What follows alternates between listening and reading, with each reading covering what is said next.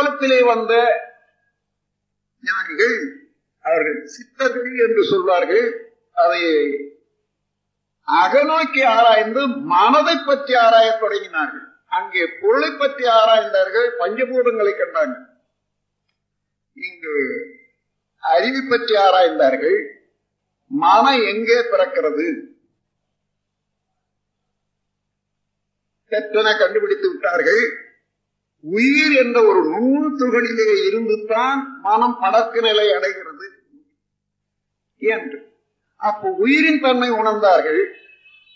அதான் சத்தனும் தெய்வா மெய்ப்பொருளின் அசைவு நிலையானது சித்து என்று வைத்தார்கள். இயக்க நிலை.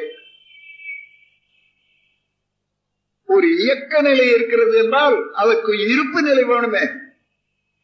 அந்த இருப்பு நிலையாக பூரணத்தை எடுத்துக்கொண்டு அதனுடைய பின்ன நிலையாக அசைவு நிலையாக உலகத்தை எடுத்துக்கொண்டார்கள்.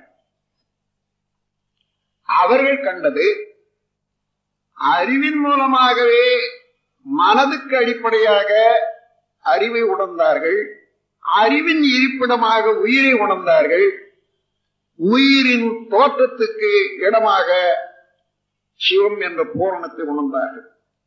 இது இரண்டாவது கட்டம்.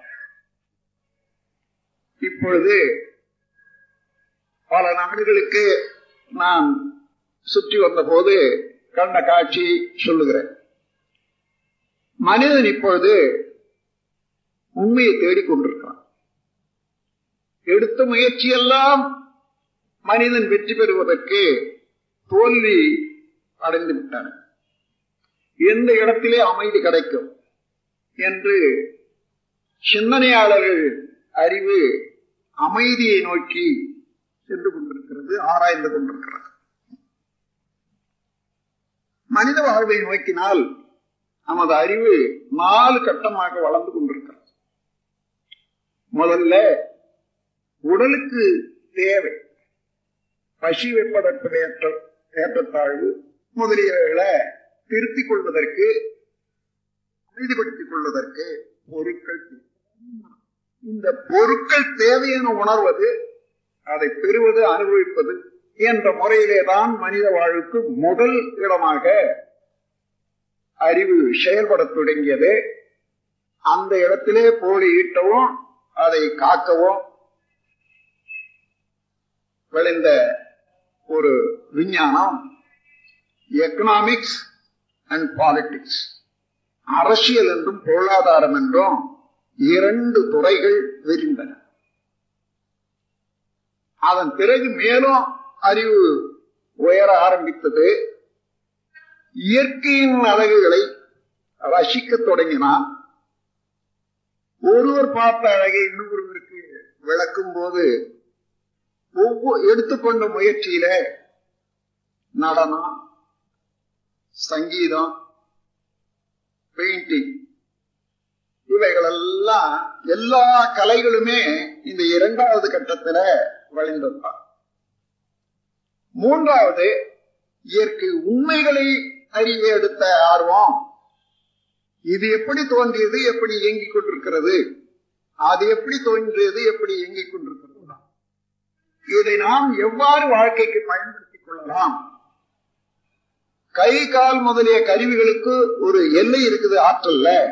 இந்த ஆற்றலை வளர்த்துக் கொள்வது எப்படி? எந்திரங்கள் மூலமாக கருவிகள் மூலமாக. என்று எடுத்த முயற்சியிலே தான் இன்று வரையிலே வளர்ந்த விஞ்ஞானம் அத்தனை மூன்றாவது கட்டத்துல. இந்த மூன்று வகையிலையும் நிறைவு கண்டு விட்டது மேலை நாடுகள்.